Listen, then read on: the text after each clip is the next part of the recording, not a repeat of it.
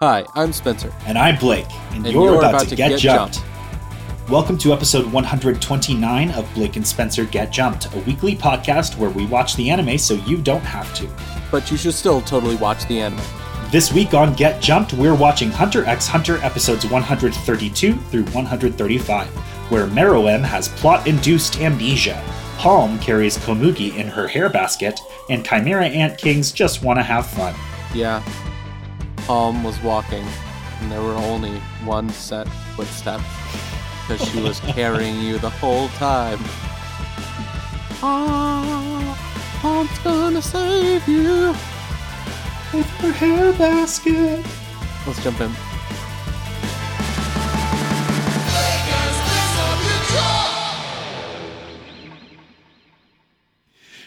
Okay. Hey everybody. Um This is like the second time back. in two weeks that you've used the footprints joke, but uh, I also cannot get enough of that joke, so it's all right. hey everybody. Um so uh a couple of quick things before we get, begin and by quick I mean um some things. Uh so I don't know. Let's uh, take like first- 45 minutes with it. whatever. Um anyways uh first and foremost i i did hear from a couple of people that they really enjoy the anime stuff at the very start uh, where we're just talking about news of the week and shooting the shit. Um so i'm really happy to hear that because i think sometimes i'm Yeah. like oh god if are we being like um, a little much at the start of this? But sometimes there's just not enough content in the episodes to like warn it talking about them for 45 minutes Yeah, So, well, like- also, I'm pleasantly unsurprised that our listenership is generally in favor of hearing us talk about anime current events. That makes a lot of sense. But given the nature of last week's conversation, I am uh, extra glad to hear that we got some positive feedback because it's a tricky subject, and I'm sure that we could have handled it better because it's a very tricky subject. But uh, you know, we tried our best. I'm glad you guys uh, found it to be positive. Yeah. Um, so I wanted to do a couple of quick fun things uh, that have happened to us this week um, in in podcast world. Um, the first is that uh, uh, we have a brand new patron, which is really really exciting. Um, every time that we get one of these, it is a huge deal for us on the show. Um, we we love that they are able to do that. If you are a new patron, um, just be aware um, we do like a rundown at the beginning of each month inside of the patron only episodes where we just thank the new patrons for coming on um, and i i really really love that we have more people that are are joining on this little train um, with that being said if you want to become a patron uh, there is patron only content and we are looking to grow that and we are closer than ever on doing a another patron milestone, which is us hitting uh, a hundred dollars a month um, uh, from patron uh, uh, contri- contributions. Um, if we get to that, uh, as mentioned inside of the Patreon, we are going to be doing a, uh super long episode. Um, we are really excited about doing one of those. Um, we have talked about these in the past and like what we're going to do with it and I I really am excited to to do one of these and to get uh, get this rolling. But we we haven't passed that milestone yet, so we we got to get there yet. Counterpoint. Um, Can you imagine a super long episode with me just talking? it's not even free. People are paying for it. I know. Uh, yeah, it's awesome though because you know theoretically in the future there will be in-person things again, and some of those things will be conventions, and we will be able to go to them. And uh, we, I don't want to get too in the weeds here, but like, sh- long story short, it's we've been at this for a while. You know, we've got a couple of years of podcasting under us. And I think that for both of us, we were hoping that the growth would happen faster. But uh, with that, we've been starting to see a lot of growth recently. It sounds it seems like we're getting a bigger user or listener base. We're getting more patrons. Um, it seems to be uh, more interaction on social media. So it seems like we're starting to really form that community that we've always hoped for. And that is very, very exciting. Um, in addition to that, one of the things we wanted to do, and that, you know, having a, an, a long term successful podcast, uh, which I think we are, uh, it opens doors for you at con- conventions. Some conventions won't let you come as a member of the press unless you can show that you've been at it for a while and that people care. So I know like we did Anime yeah. Central last year and in the uh uh in the oh god, what's the word where you audition to go to a thing? Application. The application yes. process theater major and the application process you um you you had to like provide statistics on our listenership and mm-hmm. certain links to pages. Uh you basically have to like show that this is a podcast that didn't just pop up so that you can get a free press pass. It's totally reasonable. But also at that point we'd been going for what a year and a half or more? And you know we had i, I think several hundred listeners uh, every month and maybe over a hundred per episode or somewhere around there. Like not huge numbers, but definitely respectable. And like they uh, like vocally dithered on whether or not we were going to get a press pass, and more whether or not we were going to get two press passes because there's two of us. Yes. Without those press passes, we could not have done these sick ass interviews that we did. Um, so all of this is a snowball effect that allows us to do more stuff. And so, long story long, with your support, which has thankfully been increasing, and we are so grateful for it. Um, once the world gets back a little bit more normal and conventions start happening again, theoretically, we will be able to go to more of them. And that will be less true if we don't have financial support because it costs money. And, you know, this isn't the only thing we are spending our personal money on in our personal lives. So that support means a lot to making sure that we can do like more than one convention a year. Yeah. Yeah. Um, with that, uh, the the other bit of exciting news um, is that we have had uh, a lot of responses that have been really good to the show recently, which is always really exciting to me um, a couple of new five star reviews, uh, a couple of people that have told me flat out that the reason that they started to listen to a couple of different animes that we covered is because they decided to watch along with us. Which like my heart melted when I hear hear that. I like, love that. We're not we're not a big show, obviously. like so bigger. when somebody is just like you know, this is something that brought me into this, and I'm watching along with you now, and I love this. I'm just like, I'm like it makes my entire day. Um, and I I I peek every once in a while over to just see what the statistics look like, and we are going to be hitting another milestone for this this month. Um, it looks like as long as the trend stays the same way it is at like uh, our first 10,000 download month, which would just be absurd. Um, we that's a lot. never even touched. We've never touched those kind of numbers before. Um, w- like the past couple of months have just kind of seen an increase and a rise in listenership, which is just, I, I just, I can't say enough how much I am I, I super excited about all of this. Yeah, um, it's. I mean, again, it's what we wanted because we don't make this thing. You know, we're not making it so that you pay us money on Patreon, and we're not making it no so that we can be you know famous. We're making it because we are passionate about it and we want to share that with somebody. We think mm-hmm. that we can do something entertaining and we want to entertain and we want the success because the success ensures that more people have access to it that want it. And yeah. uh, that's i think what we've always been about. Yeah. With that uh, we have uh, random other anime news of the week from the things that we are doing. Um, so uh, quickly in my corner, I have kowtowed to Blake. Oh. And started watching Digimon Adventure, the new one. Uh, uh, uh, I'm so excited. What do you. okay. So. Blake's gonna calm down a little bit over there. Just like throwing up in his mouth the entire time.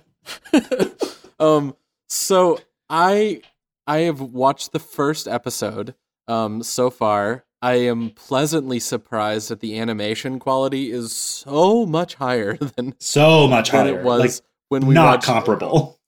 like I remember when I watched Digimon for the first time when it was on like Saturday morning cartoons after like the 90s X-Men um Mm. and I was like, you know, uh, also, do you remember that weird time when on Saturday morning cartoons Bobobo-bo Bo-bobo was on there? No, I do not.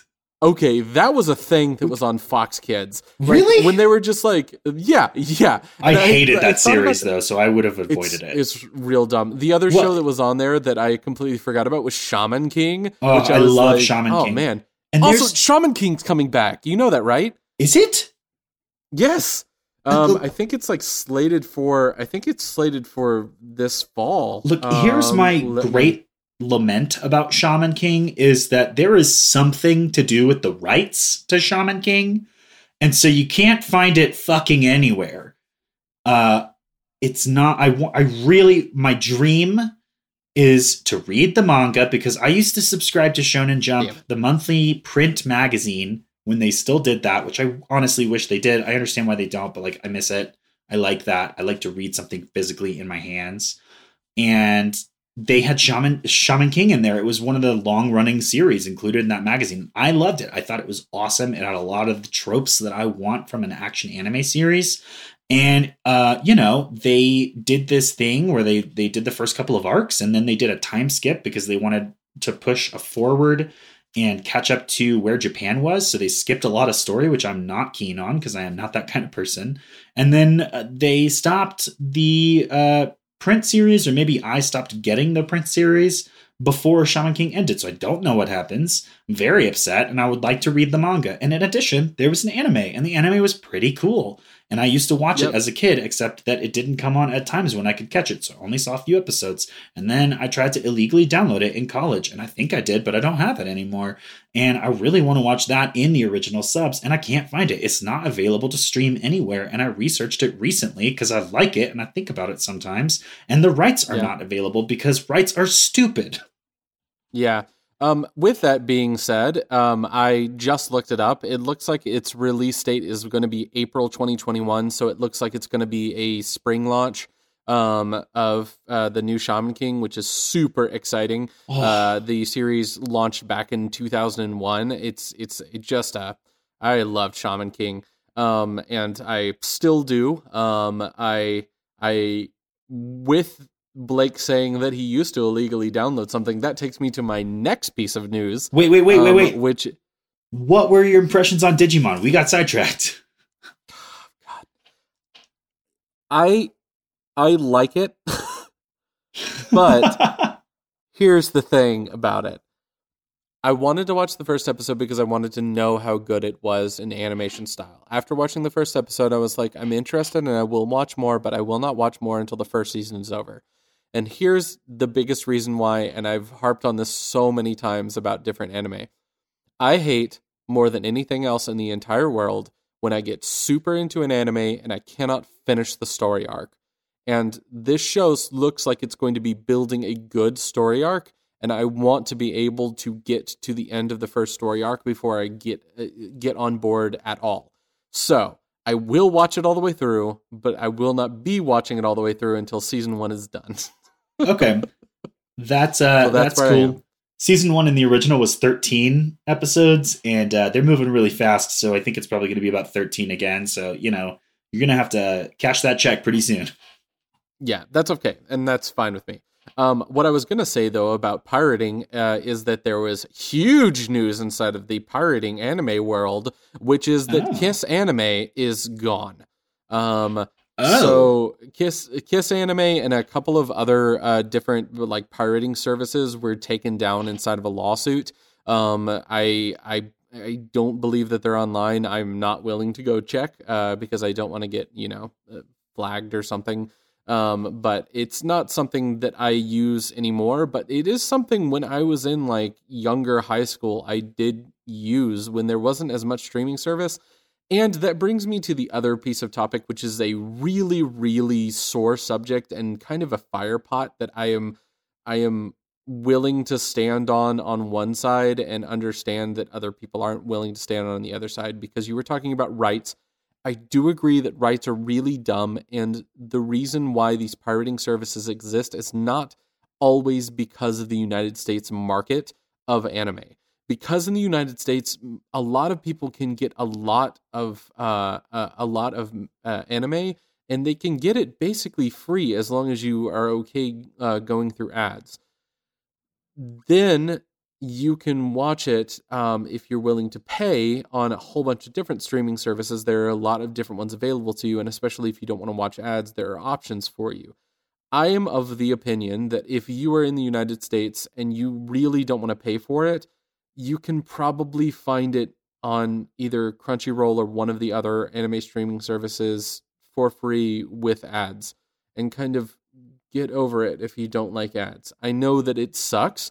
Um, yeah, ads but, are horrible, and Crunchyrolls are really bad. Yeah, I, except I for when it. they advertise their own shows, which is fine because that is in within my interests. But like they yeah. show the Crunchyroll's ads are bad because they show you the same one over and over and over again, often mm. back to back, and it's just interminable.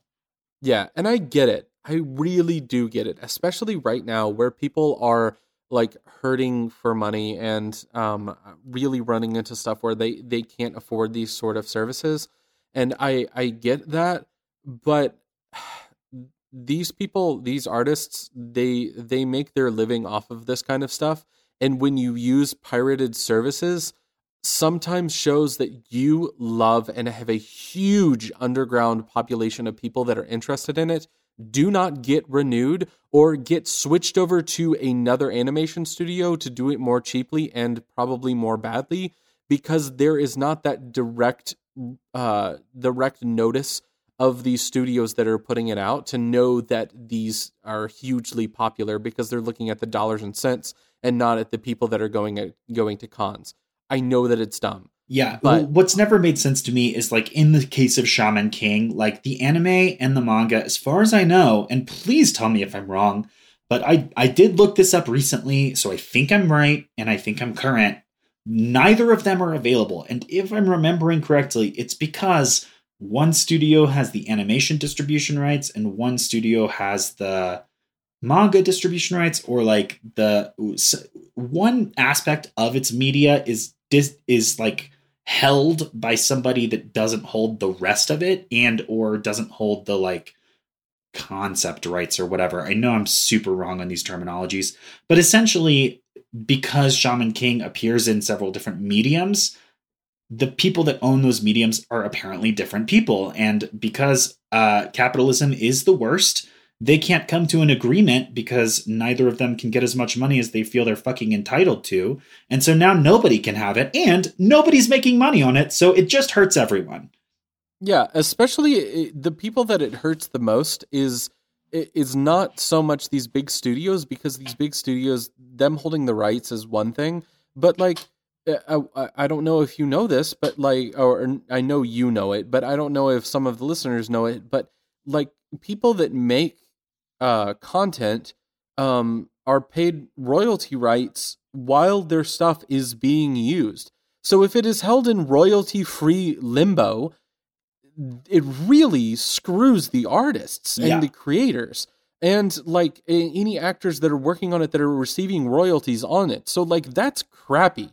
And eh, coming from the world of like I you know I I, I did commercial stuff um as well as doing acting on stage and I know a lot of actors that you know that some of the biggest things that they get is when they get a commercial and they're like, I'm going to get royalties on this commercial. So it's like an initial hit and it's a huge big deal how long that stuff that commercial stays relevant because if that stays relevant for a long time they will receive those royalty checks for a long time and that is stable money in a world of acting which is not stable so it's just it is it can be like the difference between a paycheck and not a paycheck for some of these people. And I mean that's a that's a big thing for me.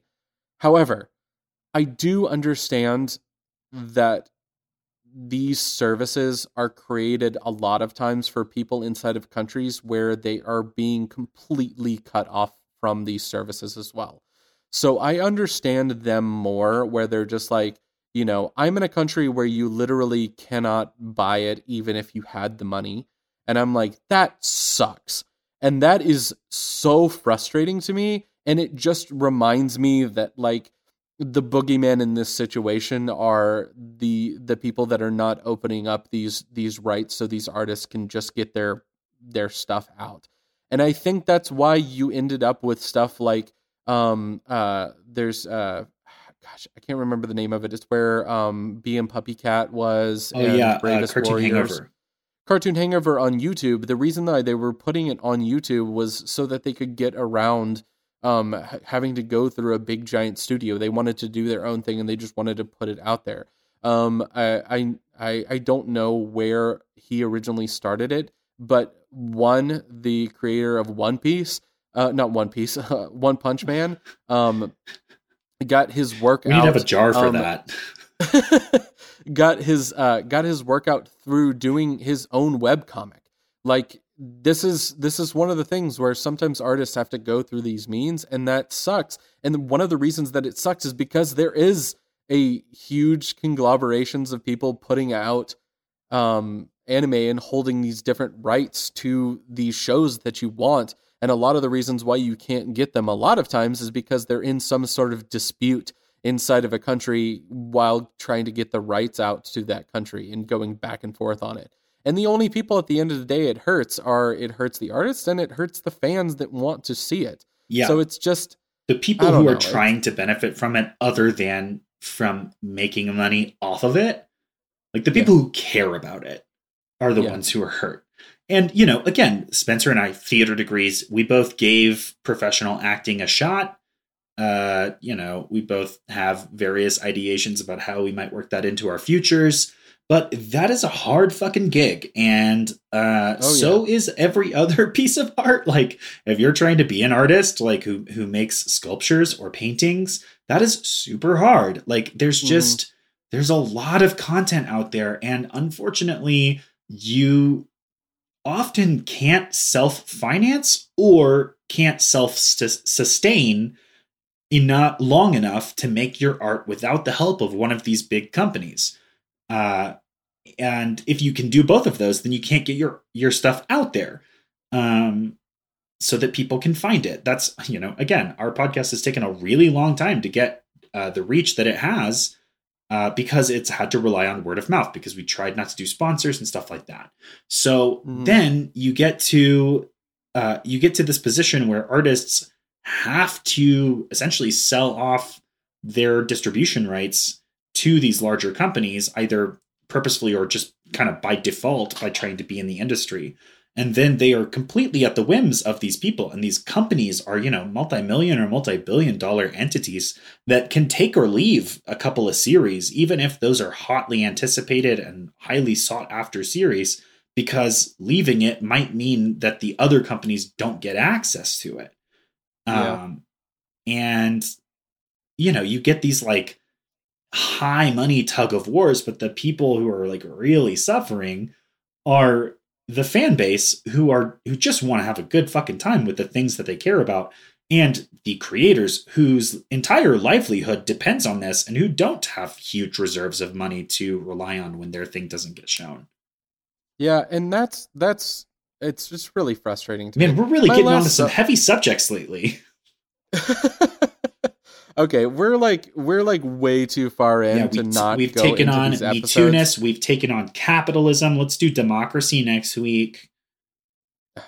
um, um be, before before I finally get down off of the soapbox, real quick, um, I just wanted to throw out there that we did our small part on trying to support people that are making anime things or doing original artwork.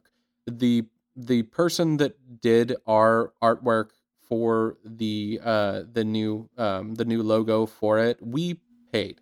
And we made sure to pay the artists because we want these artists that are doing um, original work to see some sort of growth out of that. And it's not one of those things that we can always do. We're not super rich people but I I am of the firm belief that you should support artists in any way that you can, especially original content creators. If you like, um, if you like what they're doing, if you're going to a con and you're like um torn between you know spending spending money on something non-original and then you see somebody's original work i mean that's that's something that you can do um to support them i also am of the firm belief as well that a lot of times it comes down to when somebody is looking to support an artist or something like that that they know that other people that they know are looking at stuff like that so if you can't afford to buy from a local artist or an original artist this week or an original anime creator or manga creator this week,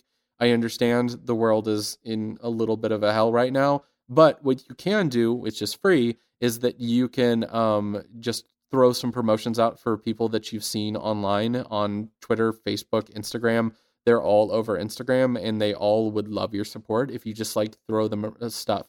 I found people on Reddit that are putting out badass artwork and I'm just like, "Hey, can I just promote this?" And they're like, "Oh, sure. Like uh what do I need to do anything?" And I'm like, "No, I'm just want to promote your thing." And I'm like they're so taken aback with it and I'm like, "Why is that a thing?" It's the same reason I was so weirded out on Reddit when people get so adamant about you putting out uh, your your your work that you do and it's just like, "Hey, this is fan stuff that I'm doing if you want to check it out. They yeah. get so angry about it. And I'm like, why? This is what you want, right? Like, right. I, I'm like, just let me give you what you're doing, asking for. All we're doing is talking about things that we love too. Just listen to it or don't. You don't have to flame it because you don't want to listen to it. That's fine. Don't fl- like it's not worth it. I don't understand it. Anyway, yeah, I'm getting off the soapbox now. well, you know, long story short, uh, the um, the truth is that uh, people who are making cool stuff need all the help they can get. So if you come across somebody, uh, including our show, that you'd like to share with others, please do it because uh, that's how people find out about cool stuff. And also, I believe word of mouth is like one of the most effective forms of advertising. So uh, I know for me, I trust my what my friends say a lot and I trust commercials like 50% maximum. So, you know, it's just it's better to take your friend's word for it than somebody who's got a horse in that race. Um, so whether or not it's our show, whether or not it's a convention artist, like find somebody on DeviantArt, like whatever it is. If you come across something awesome, like, you know, blast blast it for your friends to see because maybe that'll come or tell us Oh we yeah, tell us. We'd love too. to promote. If you tell us, I'm going to promote the shit out of it. I just just tell me stuff and I'm going to promote it. Uh, it's just okay. that that's all you really have to do. Yeah, as long uh, as it's not you know creepy and gross or something like that, or you know like you know like shit posting or something like that. Yeah. I'm going to promote it. And I, also, I, uh, you shouldn't pirate things. Uh, things should also be made available, and uh, studios should do their best to make media easily attainable at a price range that is reasonable. Um, and I think we've moved further and further towards that. You see less pirating these days because streaming sites tend to provide legal and cost effective ways to view things so people don't have to mm-hmm. pirate as much. Uh, you yeah. also uh, see less uh, fan streams for anime because that above thing is true, but also because uh, official anime distribution has endeavored to uh, one make much higher quality dub work and two do simulcasts with japanese. So you not in japan don't have to wait for the media because that was a big market for those fan subs was uh, the question between getting a fan sub or supporting the official release like months or years down the road and now that's mm-hmm. less of a concern for many series i think even pokemon's doing simulcasts and yeah. some are doing simul dub. So if you like the dub, you still don't have to wait because it comes out like an hour or two after the Japanese release. I think when we talked to uh, Justin Briner from My Hero Academia, I think he was uh, mentioning that they did that as well and that they had to, you know, that was part of like the new sort of modern work of voice acting and that they were like working, you know, very fast to churn out those episodes really quickly to keep up with the Japan pace. But yeah, this is all out there. Um, so you know probably don't pirate but also you know things should be available but probably don't pirate but uh Anyway, if you have a thing that you'd like to promote, let us know. We will promote it for you. Uh, whether or not it's your thing or if it's just a thing that you think is cool and people would like, uh, you know, if it's in our wheelhouse, we will uh, let people know. And our wheelhouse yep. includes, you know, anime and manga, but also just like really cool artsy shit because we're kind of artsy people. Um, there is a new part uh, of our Discord server where you can post things to promote yep. them. Uh, yep. And so if you don't know, we have a Discord. It's not in our outro, but it is part of our sort of social media, talking to you, outreach program, and you can find the links to the Discord in our social media areas. So if you'd like that, uh, go look them up on our Facebook, on our Reddit, on our Twitter, and you can find our Discord and join it. There's not a barrier to entry. You can just join it if you have the link. If you have trouble finding the link, just go to one of those places and send us a private message, and we can send the link to you. And we will not shame you for not being able to find it because, you know, it's not always apparent and not everybody uses all those things. Um, yep so speaking of Discord, there was a user on our Discord called Wonderlump. Uh, that's probably not his Christian name, but that's what he calls himself on Discord, or she. I don't know, uh, because the picture that he that they use is a male character. But now I now I'm concerned. So Wonderlump. Thank you, Wonderlump, for bringing this oh to my, my attention. Wonder Wonderlump is just it just it just sounds like something somebody uh, that Lumpy Princess would say. Lumps. So uh, Wonderlump uh, sent put a video in the Discord that I know I watched. I don't know if you saw that, Spencer, but hopefully some other people did at least. Um, it was a video about Hunter x Hunter and specifically about the Chimera Ants arc. And long story short, I know I've said that a lot, but here it is again. Uh, Spencer and I have mixed to negative reviews of the Chimera Ants arc. Meanwhile, the Chimera Ants arc is a relatively divisive arc in Hunter x Hunter. Many, many people like Hunter x Hunter that are, you know, inclined to like shonen uh, anime. And a lot of people who like it think that the Chimera Ants arc is the best arc. And a lot of people who like it think that the Chimera Ants arc is a complete misstep. And Spencer and I generally fall more into that second category.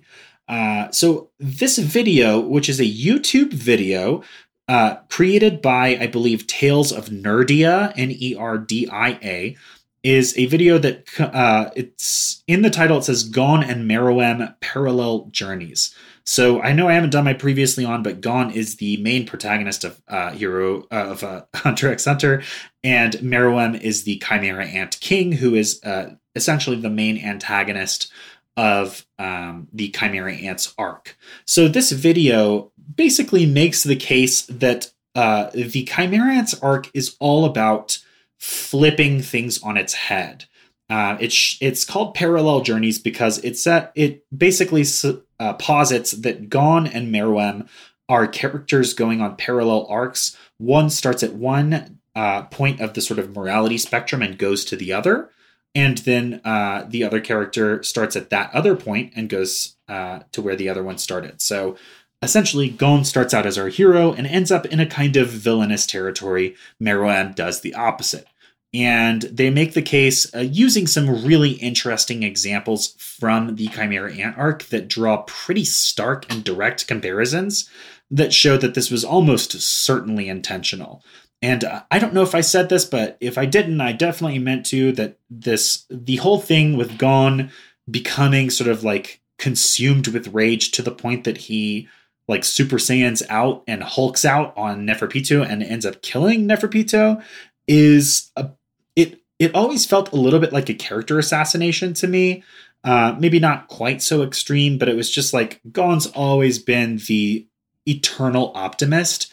And in this arc, he's basically the complete opposite, just like completely stoic, darkly set on revenge and compromising his principles at every turn in order to get that revenge.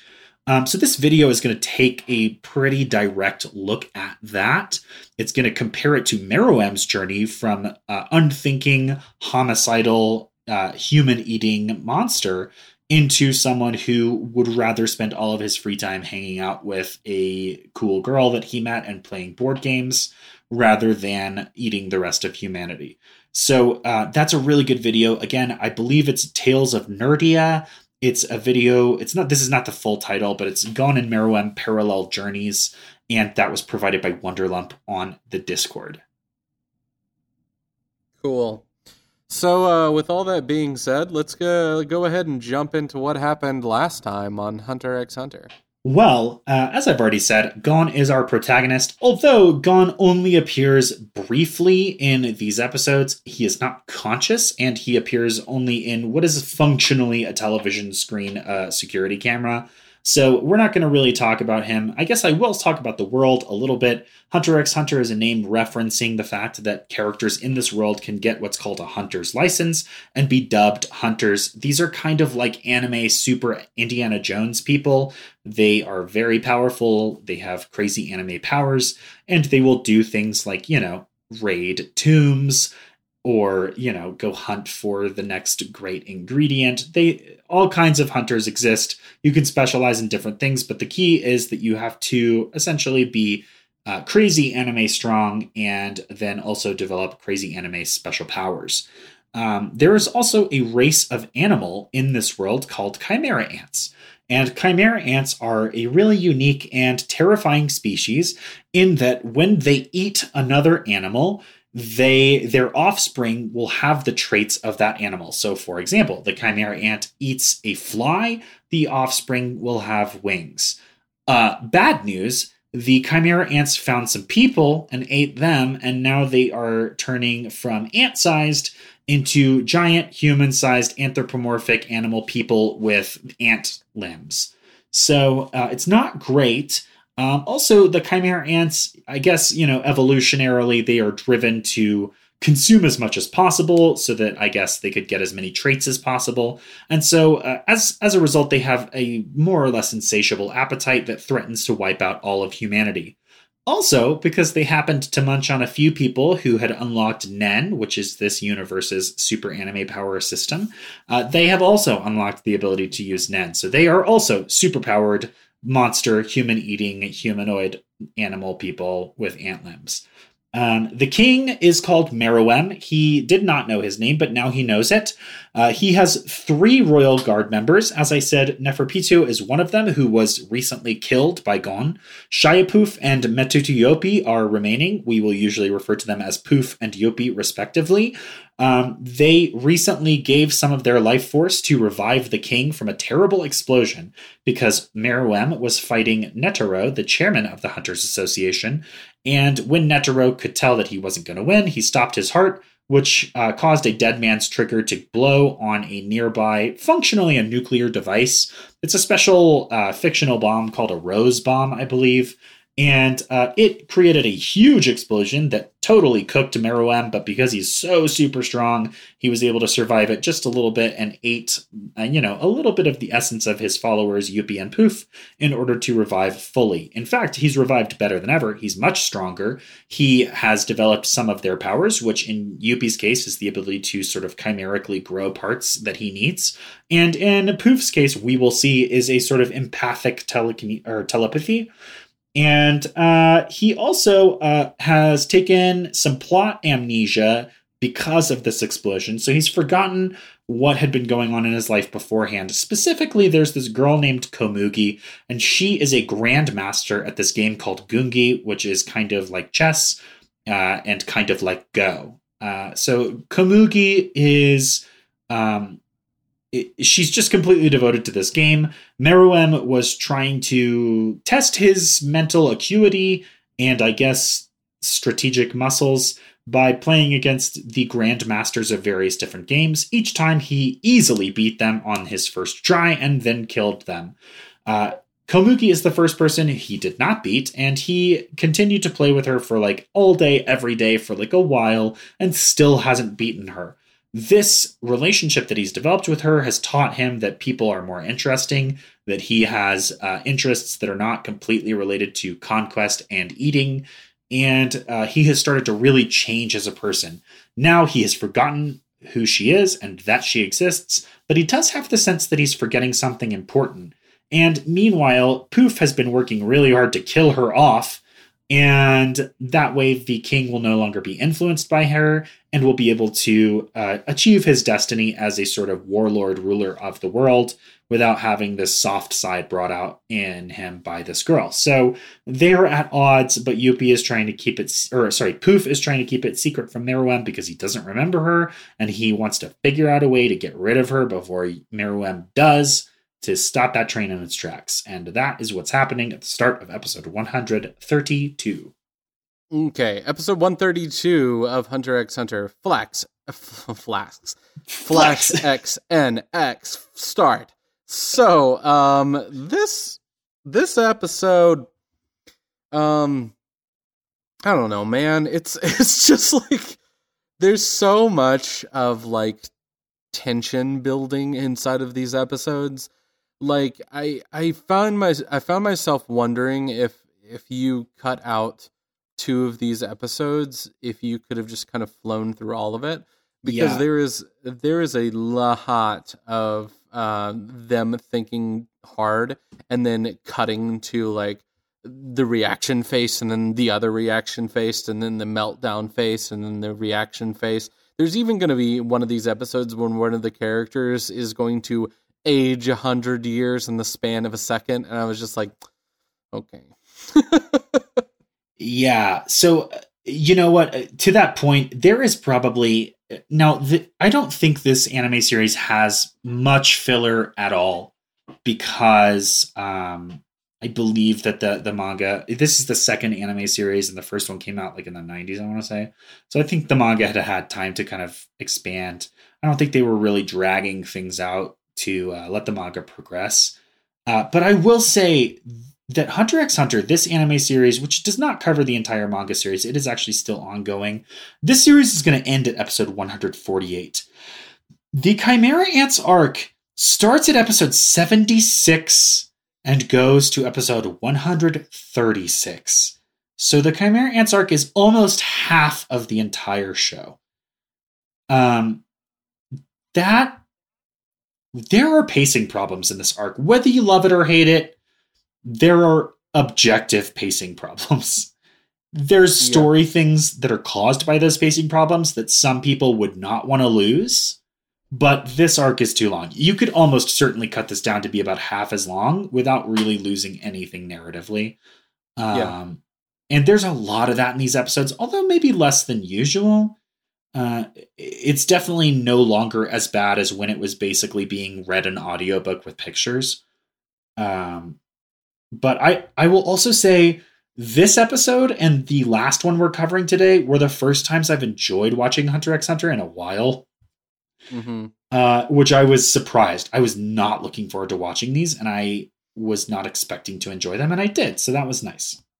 Yeah, I think the big reason why these are enjoyable is just because they they do some kind of cool twist and turns with completely cutting out any characters really other than any chimera ants. Like yeah. there there's going to be like a some quick asides to, you know, like Knuckle and um uh, a quick moment to like Killua seeing him run away and then um there's going to be a horrific uh, play about the faults of humanity itself in one of the next episodes. Yeah. Um, well, I think what's working in these episodes, and this kind of this does harken back to what Wonderlump that video uh, that Wonderlump gave us, which is that the Chimera Ants arc has pacing problems, and pacing problems do a lot to your story. Um, but one of the things that they do is they obscure what the story is about. Not that that yeah. should always be obvious, but it should be intuitive. And by that, I mean people should be able to achieve an emotional catharsis from an intuitive sense that things are coming together and or that things have a meaning that is being revealed. That's what most stories are trying to do. This story is also trying to do that. And I would say that these episodes while they do require many of the episodes leading up to them, these episodes are relatively self contained and that they embody a theme from start to finish. Again, uh, understanding that there is pre pre-existing context from previous episodes that you do need to fully appreciate it what these episodes are about is that the monsters of the story can be good people too Mhm. and that the heroes of the story have done something that is maybe worse than what the villains ever did yeah. um, and by extension that humanity is capable of evil and that humanity is capable of good Yeah. So, uh, first and foremost, uh, Yuppie and um, uh, God, Yuppie and Poof are going to realize that Pitou is not around and that Pitou hasn't come back yet from dealing with Gon. Um, and they notice this, and Yuppie lets it slip out that Pitou's not here.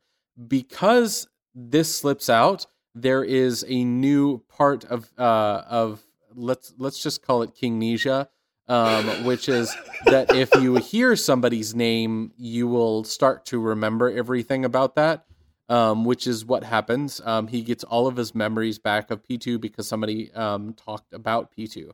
Um, then uh, there is also a moment uh, that's going to be coming up. I'm not sure if it's this episode or the next episode where he finds one of the shogi tiles on the floor, um, and that brings back the memory. So it's it's not just um, hearing somebody's name; it's also seeing something that might harken a memory, um, and that is going to be very important because Poof does not want uh, Kumugi to be remembered at all um, by the king.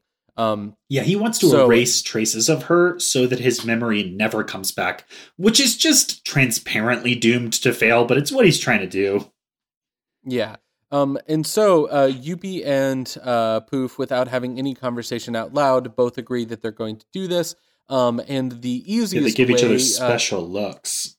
yeah, the easiest way to get this to come about is to involve the king inside of a game because you can't make the king do anything he doesn't want to do. And so they decide that they are going to um, uh, challenge the king to uh, for him to find the people that are hiding out inside of his base that might want to do him harm. And if uh, if he can find them before they can get Pitou and bring Pitou back, then they um, will admit um, or they will lose the contest. Yeah, Then but there's there's a couple revealed- of caveats to that because um Pita or Poof realizes that uh Komugi is probably in the possession of some of the intruders. So if the king finds the intruders, he's going to find Komugi. So Poof really wants to find the intruders first. So p- uh, first of all, the king is like, I'm going to go look for the intruders. And they're like, no, no, no. Don't do that because the intruders could be dangerous. And then the king releases some of his power and he's like, Can you honestly say that I would be in danger? And they're like, No. And that was a cool moment. But it also puts a wrench in Poof's plans to keep him away from Komugi. That's when he hatches this games plot. There's also this big gathering of people. They're in definitely not North Korea, and they have gotten all the definitely not North Koreans to come to the palace and wait for some announcement from their supreme leader. Uh, then Yeah. Poof used his butterfly scales to put them in a trance so that they will stand there docilely until everything is through. But people have been streaming in, so there's new people that need to be put in a trance. And Poof is like, let's do this game, but first I got to trance up these people, or you know, who knows what could happen. And so he he makes a deal with Meruem not to start their game uh, until after he's been able to trance scale everybody, and he's going to Mhm. secretly use that time to try and find Pitou because he thinks that Pitou's still alive, and he he has realized that now Pitou's presence could trigger this memory. Which again, his whole plan's doomed to fail. Like if the memory triggers and she's dead, that's going to suck too. Uh, Mhm. so that's not great, but he does want to find Komugi and kill her while preventing Pitou from getting to the king and saying anything that she shouldn't because she doesn't know, know that they're hiding this from him. So it's a whole mess. Yeah. Um, also, And- I uh, I watched this episode yesterday. I watched the other ones today, and I was looking at the I was looking at the Hunter wiki to uh, to jar my memory, and uh, whoever wrote that was maybe like English as a second language or very very young because some of the uh, some of the tenses were switching around and some of the words were definitely not right and uh, the there were some real real strong grammatical errors And then there was this awesome sentence that was just the redundancy of department, uh, or sorry, the Department of Redundancy department type sentence, which was Meruem too also proposes a proposal, and I just loved it. I just had to write it down and share it with you guys. okay, so um, the the stakes of this wager um, are as follows: If Poof and Youpi win, they will get a wish from the king. Ooh. But if they lose and the king wins, the king says, You're going to reveal to me what you're hiding. And both of them are like, Ooh! And it turns out that they, the king knows that they are hiding something from them, but he doesn't know what they're hiding. But he can also sense that they don't wish him any harm. So what they are hiding from him must be important. And if it's important enough to win this contest, then then he will let this happen. Um, so uh, that takes us to episode 133, Deadline X2X Live. Um, uh, by the way, uh, Meruem is going to um, quickly, quickly find um, Knuckle and uh, who are in in the uh, group of people that is outside. Um, by using his N, his N is apparently so uh, so amazingly powerful that it releases as like a giant white flash over the city. Um, and then he's able to basically appear right in front of Knuckle and Meruem, knock them out instantaneously, and take them back up with ex- expressing like no energy. Basically, he is just insanely powerful. Everybody is realizing it now. Everybody realizes that they're completely screwed. Um, but that's not going to stop stop Palm and from uh, running down into Bizeff's I don't know, man. He has just like this town under the palace. Yeah, It's I, just uh, like I started calling it Barbra Streisand's basement, and I cannot believe I didn't realize that earlier. If you don't know, Barbra Streisand famously has made her basement into like a mall that's for her only. Uh, What? And yeah, did you Maybe- not know this? maybe only the gay universe knows about this. There was a play about it. I saw it when I first moved to Chicago.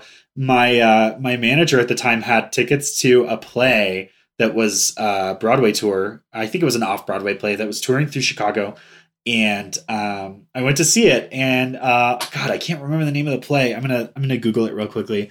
But uh, they it was about somebody getting a it was a fictional play about somebody getting a, a job in Bar- Barbra Streisand, Streisand's basement because it was such a like an enigmatic thing and so it's it was a one man play about him becoming friends with Barbra Streisand and it was great um but yeah it's based off of a real thing oh I definitely spelled Barbra Streisand wrong and the play is called Buyer and Cellar uh Mhm. buyer is spelled like someone who buys and seller is spelled like basement Um, um, it was very, very good.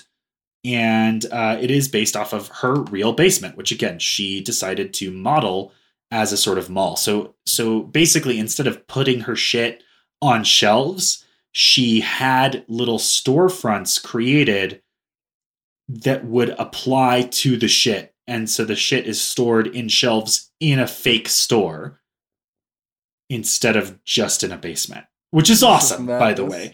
Crazy, but awesome.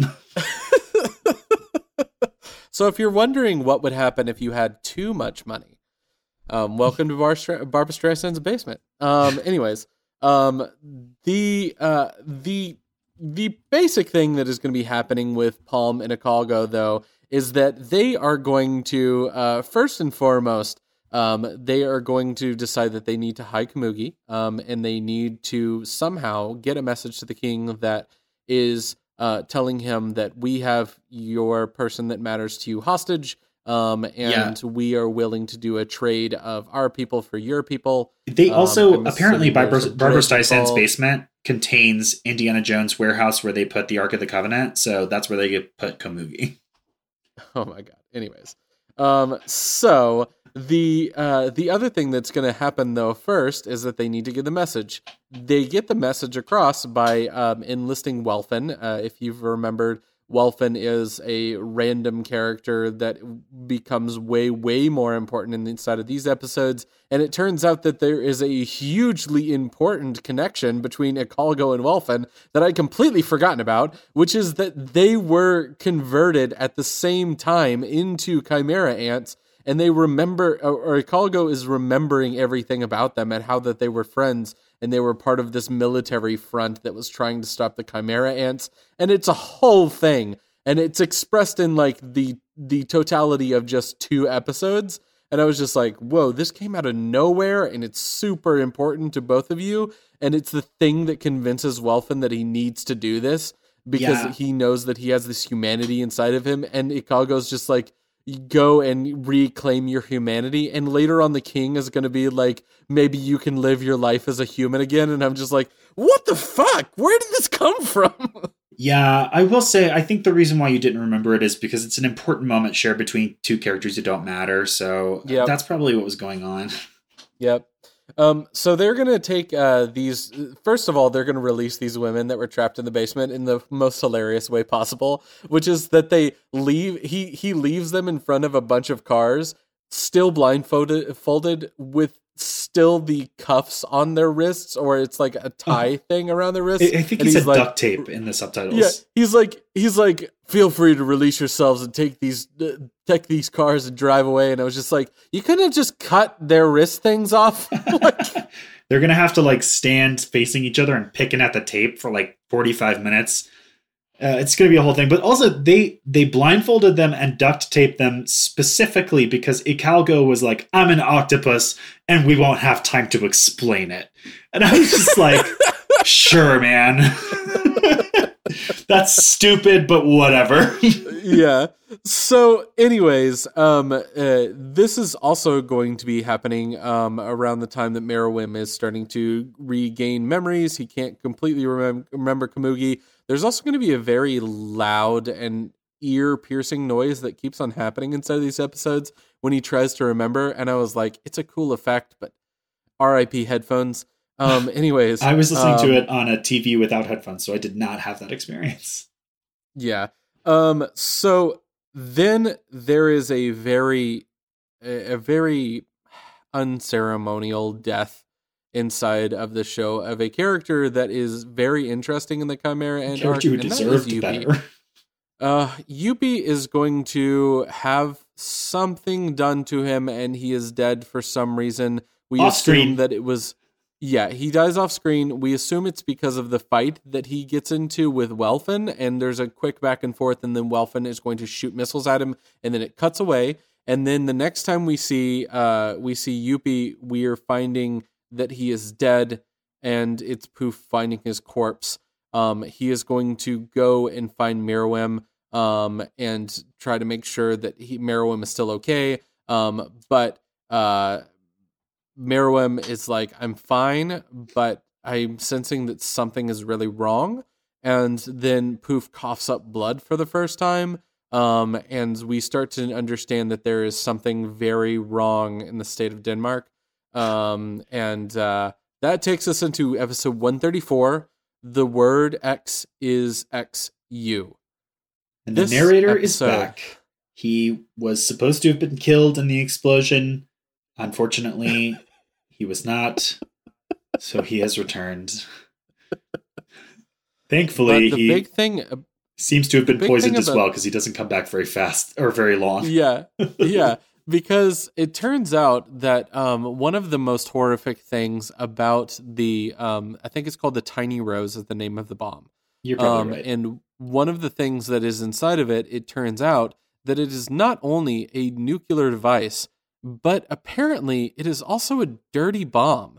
It's it's a bomb that like will or a uh, pandemic bomb i guess or, or a poison bomb. I'm not 100% sure what it's releasing but it is um, powerful enough that is going to render anybody who breathes in the released gas from it um, a debilitating poison that is going to make all of their internal organs rupture over the course of like uh, you know the next couple of days. So even if you d- even if you survive the initial blast and fire, you are going to die from the aftershock of it.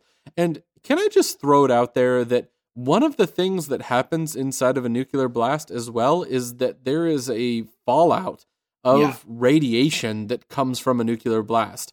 So if you were to add into that a a also a poison gas agent to it, number 1, it would have to be a poison gas that is going to have to withstand insane heat without having its uh, molecular structure break down. I know it's an anime. I know there's crazy anime powers happening inside of it, but I'm just going to throw that out there.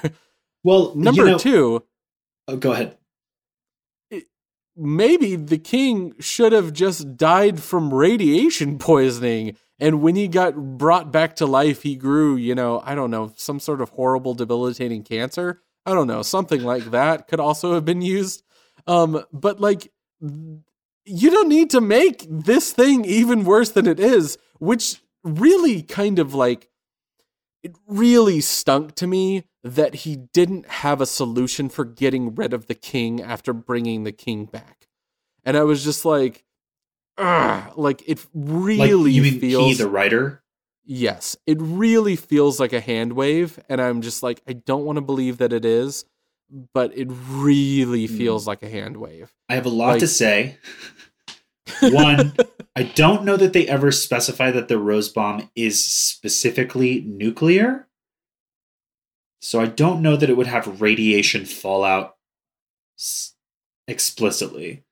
Okay, Two- so show me, show me another bomb that is going to create an, a a a mushroom cloud out of something that is not nuclear fission or fusion. Well, Like- if the explosion's big enough, I think it makes a mushroom cloud. But more than that, show me any bomb that makes a rose shaped mushroom cloud. like, we gotta. So, anyway, I don't think it's uh. nuclear, is the thing. And they don't I, do, I don't think they specify that the poison is gas. They just say that it's poison that's spread by the bomb. Now, these are these are asterisks to what you were saying that are pretty flimsy. But one thing that I did note is that the poison causes very swift and painful organ failure. And that is what happens when you get radiation poisoning. I So know. is- It's an unambiguous callback to Hiroshima. And I guess so. he, he is I- I think that the author is drawing a a clear line to the fact that the bomb doesn't always kill you directly with the explosion, but that you can die from something else and putting that into a story. And I also agree with you that Meruem is too strong to be beaten by anyone in the story reasonably. If Netero couldn't do it, which I thought he could when I first saw that fight many years ago when I watched it initially, uh, if he can't beat him, no one can. That might not literally be true. I know that there's more of the series, so don't at me. But what the series has established so far is that the person that we thought was the last hope for humanity lost and lost badly. It wasn't really a contest. So, Meruem is too strong.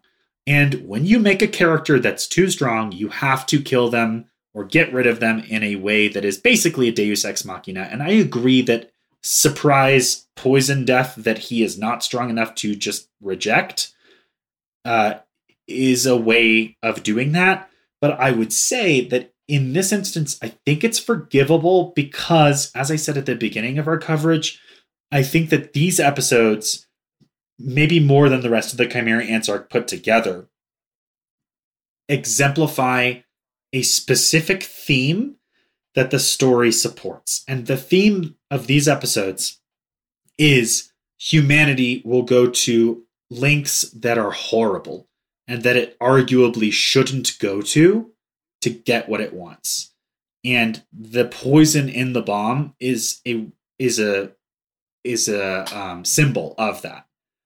And so while it does kind of come out of nowhere, and while it does definitely read like the author's got to get rid of this character somehow, which honestly, at the end of this arc, he kind of didn't, but uh, he did need to get rid of the Royal Guard. So, uh, you know, the author's got to get rid of this character somehow. This is the only plausible way at this point, short of a literal god or a character that we've never met with powers we've never seen showing up.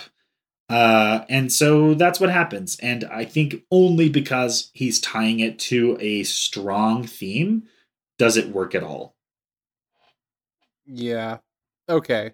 Then there's the rest of this episode, which is literally standing between two people and having reactions until Yeah. Welfin finally says the word Komugi, and then the king is like, "I spare both of you, and also let me leave now." Um, I have to go to uh, Barbra Streisand's basement. um, Palm is also going to reveal to Ikalgo that they are dying of this poison, and Welfin is going to have aged a whole bunch. That Well, takes us into episode. Palm and Ikalgo are not dying from this poison. And also, of note, Knuckle and Meleoron are also not dying of this poison. So, uh, you know.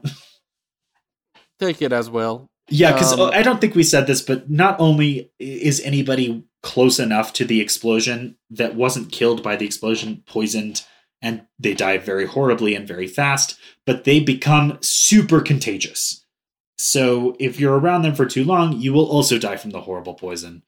And uh, that's going to be relevant in a second, but uh, several of our protagonists get away from that, even though they kind of technically shouldn't, but whatever. Yeah. So this takes us to episode 135. This day, X and X. Um. So Meruem is going to find Palm super fast.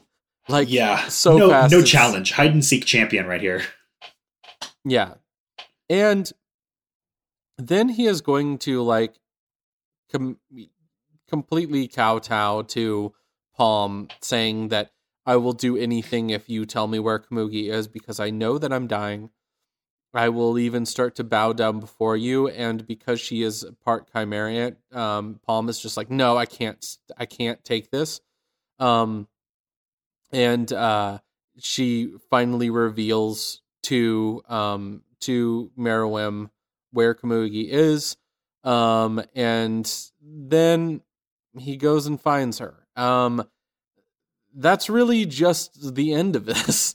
Um Well- he is going he's going to go find her and he is going to tell her that he is dying and if she stays with him she is going to die.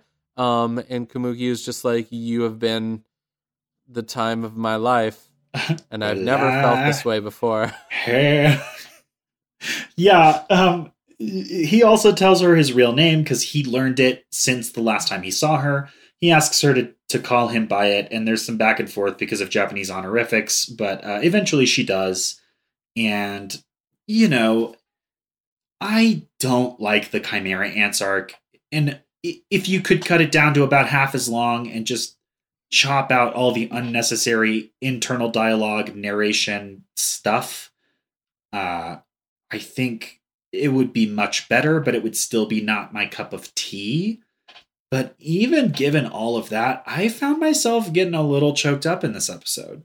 Yeah, I think. Uh, uh, hold on before before we go into this because I I kind of want to do like a like a decompression with you about the journey with the chimera ants. Yeah, that Um, sounds but good. first, we we have to talk really quick about the fact that all of the hunters are back into the city. Um, there is a super dumb moment where you find out that this guy that was running this this place was just a lookalike. Um, I oh God! Oh, was- I, I forgot about that. That was crazy. I was, it was so annoyed revealed in the wildest moment because they Yeah, were I- doing they were doing a poem about how terrible and beautiful humanity is. And it was pretty solid. And it was a really emotional moment and they're slow panning over this like beautiful field to this cabin with a dude sitting there. And then, then there's just a a subtitle that shows you that this is the actual leader of not definitely not North Korea and that he's been retired for 30 years. I know. I hated this. What I didn't hate it, but I was just like that is mind-boggling, completely out of nowhere, serves no purpose in the story. It's just crazy. Yeah, it's just it felt to me like just a big middle finger. like fuck you. You sat through all this and he wasn't even dead. yeah, and also just like just like, you know, I can do whatever the hell I want. It's my manga is what it felt like to me. Um, and I mean, I get it. It is yours. You can do whatever you want, but don't flip me off. What it Um, felt like anyways. to me was the author trying to make some sort of profound statement about humanity because it was juxtaposed with this really nice poem about humanity. And it was shot in such a way that it implied that he was writing or even potentially, uh, or he, sorry, he's reading or even potentially writing the poetry himself. And, you know, he's clearly a dictator. He is shown to be that unequivocally. It is definitely not North Korea. And that's not a great situation. And he was responsible for that. And he, even though he hasn't been there for 30 years, was responsible for handing it off to a lookalike who presumably continued or expanded the policies that he himself put in place. So I think if I'm trying to be as charitable as possible, he's probably trying to make a, a statement about how this guy used to suck, but now he's just like a dude who's sitting there reading and or writing poetry on his porch, living his life by himself in a really lovely environment. And like, nah, I don't know if that one works. And it, I will, I would say that this arc definitely didn't need it. And one way you can tell is because it's done in a subtitle real quick in a sequence that takes like 30 seconds and that did not need him to be in it. Yeah. Okay. So now let's do our decompression about this because uh, I have quite a bit to say, and I'm sure that you do too. yeah. Um, we we are we are aware that uh, this episode is uh, is gone on for a while. Um, so if yeah, you really don't surprised want to hear that extra this, long episode we talked about. Uh, yeah. um, if you really don't want to hear about this, that's the end of our coverage. And uh, really quick, I, I just I just got to talk about Meruem as a character because I have been told many times that he is their favorite antagonist in all of anime, and I really disagree. oh, yeah, Um, I do too. and the biggest reason why is that I understand that what makes a good antagonist is somebody who knows what they're doing and if they believe in their heart what they're doing is right a lot of times that's what makes a really beautiful antagonist is because they they know that uh, what they're doing you know might be wrong for other people's but it, it's right for them I would argue that one of the best antagonists that you're going to get in recent memory, um, and I mean, he's been around for way longer than this, um, but uh, one of them that is going to be inside of the Marvel Universe is going to be Thanos. What Thanos is doing is saving the universe in Thanos' opinion and beliefs. What he is doing requires him to make every sacrifice because what he's doing is saving everybody from themselves. And he is the only one that can do it. And he is the only one who believes that he is right. And he has developed a cult like following around him of people that believe his belief system. That makes a really interesting antagonist. And also, I think an antagonist is is also going to be better if they aren't just evil for evil's sake. Here's where I have a problem with Meruem. Meruem doesn't seem to know what he is doing or why he is doing it. He is just given divine power, and so he wants to lead because he is born to be a leader. And slowly he develops this humanity when he has a connection with something. But I don't care about Meruem until like two episodes out from the end of Meruem. Like that sucks. And I'm like he he the the more interesting character out of the characters from the Chimera Ant arc arguably is uh, uh god what was his name um he, he was he was the one that had uh, uh, a Oh. change of a Hawk change a, or um uh, Colt it was his name Colt. Yeah. um, and he was he was a character that had this like huge change of heart because he had this easily the most to interesting humanity. character. He is so interesting, and he is Followed such an probably by interesting. Yuppie Yeah, in and a surprise then, turn. Yeah, Yuppie was very interesting as well. I just don't. I I never felt a connection with Meruem until the very end, and that kind of sucks for an antagonist because you're not rooting against them uh, except for that you're rooting for your heroes. And I guess that you can do that and you can get an interesting story out of it, but it would be way more interesting if we had more of this back and forth with the king before before the end of it. Uh, yeah. And uh, I I just I feel s- it. Yeah, I agree with what you're saying. Um I see what people I understand what people see in Meruem. This is not to say that you are wrong. Uh, but I would say I don't think Meruem is a good contender for best anime antagonist. Uh, partly because of what you're you're saying. Like at the beginning, he is evil for the sake of evil. He's just born into it, and he he literally doesn't know what he's doing. He's being taught everything, and he takes it at face value. Uh, yeah. Even the whole plan of taking over, definitely not North Korea, is not his plan. Um, he, he's just along for the ride. Uh, and he is the main antagonist because he's the strongest one, not because he's the one actually driving the plot. Um, and that's not good. You you when you're writing a story, generally you want your most interesting character to be at the center, and you want that character to be in some way driving the plot. Uh, Meruem is arguably not the most interesting character, although that's very subjective but he's definitely not driving the plot other than that the characters around him are driving the plot for him or in his name. But he's not directing them to do it. He is not the man behind the curtain. He's just there. And uh, he starts to take some agency when he wants to learn how to play the games. That's when he meets Komugi and he starts to develop as his own character. And I would say that that is the key to why I don't think he's a very good anime antagonist because the things that make him a good character are the things that make him not an antagonist. Yeah. At the points in the story when he is fighting our heroes, after he has met Komugi, he is the one on the side of good. He is the one doing the less morally re- reprehensible things. By the time he meet he meets Komugi, he spends a long time playing games with her and developing a conscience and developing a personality. And the people around him, his royal guard, don't like that. And they are working against him. They remain pretty solidly in the villain category. Meanwhile, the heroes are busy preparing to fight the king because he's so strong, and this causes them to turn to villainy. Not outright, but they they turn to morally questionable at best actions.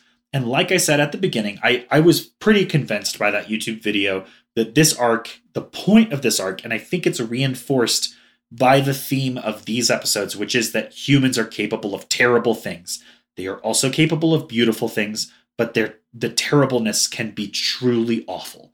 And that's what this episode says un, unambiguously. That literally Palm says it, and then the narrator says it because he wasn't killed in that explosion. So it's not it's not left up for debate what the, the author is trying to go for here at the end of this arc. But arguably, before this, because again, most stories are about a main character and the arc of that character. And when that character's arc is over, that story is over. And Gon is the protagonist. Gon his arc is about becoming a villain. Now, he's not going to become a full on villain and he's not going to stay that way, but it, it is about his fall from grace. And Meruem has a parallel arc where he learns to be a good person. And so by the time the dirty bomb goes off and he fights Netero, Meruem is the protagonist. Gon gets his big fight the next couple of episodes, but in it, he's the villain. And I think for that reason, if you're picking best anime protagonists, I think Meruem's a good character. I think there are mistakes made with this character that are subjective to me and Spencer's opinion on this. But I don't think he makes a good antagonist because the the times when he's being the antagonist are when he's a bad antagonist. He's bad for the sake of it and the story is driving him rather than the other way around. By the time he is doing things that are complex and interesting that are motivated by his himself and his beliefs and his actions he's no longer acting as the antagonist so i don't think he's the best character personally i understand why some people might but i do argue that he is sort of disqualified from being best antagonist because he doesn't spend his best moments as an antagonist. And that's partly because this arc is really complicated narratively. Uh, and that's part of its issue. I, I would say, you know, quick postmortem on the, the Chimera Ants arc as a whole, and much of this is not going to be new to you if you've been listening along, but it has major pacing issues. There is way too much time, particularly once they start the section that takes place in definitely not North Korea. The there is a lot of time spent on what each character is thinking and each possibility. This is the character thinking, well, if if I say A, then he's going to do B, but he might know that I'm going to say A, so he'll do C, so I should do D, and it goes on and on and on like that. And there are some episodes that are almost entirely narration. Like I'm not I'm not joking when I say that it at some points becomes functionally an audiobook with moving pictures underneath the narration because it's just the narrator telling us a story that we're supposed to be watching and experiencing. It's it's a poor use of the medium. And I'm not sure that it's a very good use of comics or manga either because manga like television, like movies, is a visual medium. And this arc relies too heavily on the text. And when you're writing in these mediums, you should be trying to fuse those things. I don't think this arc does a very good job of that. Also, I think it's a com- complex arc that could be broken down into multiple mini arcs. There is the arc where Gon, Kite, and Killua are invading the NGL and are learning about the Chimera Ants arc, and I think that part's pretty fun and pretty good. After that, there's the the long section where they are planning their invasion of definitely not North Korea, while the king is uh, turning a new leaf, and that is all right, but something is slipping, and the narrator is starting to get in the way. And then the actual invasion is wildly hampered by the narration slowing everything down. I mean, there's literally an episode where three seconds takes place over the course of 10 real time minutes because the narrator won't shut up. And when you look at what happened, like all of this could have been covered with just the action playing out and the characters thinking to themselves, using the voice actors instead of the narrator. There are major storytelling issues in this arc. Uh, you can still like it. You can still disagree with me. I would argue that some of those storytelling issues are objective. Like the narrator is too much. And again, that doesn't mean you can't enjoy that part of it. There are some people I've I, I went looking for this, you know, when we started the Chimera Ants arc, and there were some people that were like, "Yeah, I understand that the pacing is bad, and I understand that the narrator arguably shouldn't be there, but I really like all the stuff that I learned from the narration, so I'm okay with it. And if you're one of those people, more power to you. Not everything is for everyone, but yeah, this arc is really complex, uh, but it's also really fraught with narrative decisions that I think are poor. And uh, also with, you know, uh, like tropes like people being eaten that I tend not to respond to. So, God, I had a real hard time with this, and I'm super glad that we're done with it. well, but I did uh, enjoy these episodes specifically. Yeah, well, that's where we are, and uh, stick with us after these credits, and we'll be talking about what's coming on next time. Blake and Spencer Get Jumped is made by Forever Summer Productions. With sound editing done by Rashad English. He's our level 10 sound wizard. Level 10? That's a lot of new levels. Well, he's been out in the waste grinding and killing low level monsters to level up. That checks out. Our podcast is ad free, and if you want to keep it that way too, please consider supporting us on Patreon. Follow us on Twitter at B and S Get Jumped. Like us on Facebook at facebook.com slash Blake and Spencer Get Jumped. Or talk to us on Reddit at reddit.com slash r slash get jumped. If you like the show, please like, subscribe, and leave a review. Reviews help other listeners find our show. New episodes come out every week on your favorite podcast platform. And hey, thanks for listening.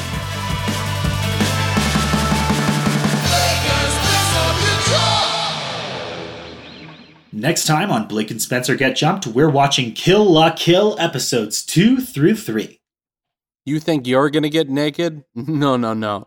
There's way, way more naked stuff happening inside of this episode than you got ready for. It's literally named So Sexy She Might Pass Out. Anyways, oh, no. let's get into it next week.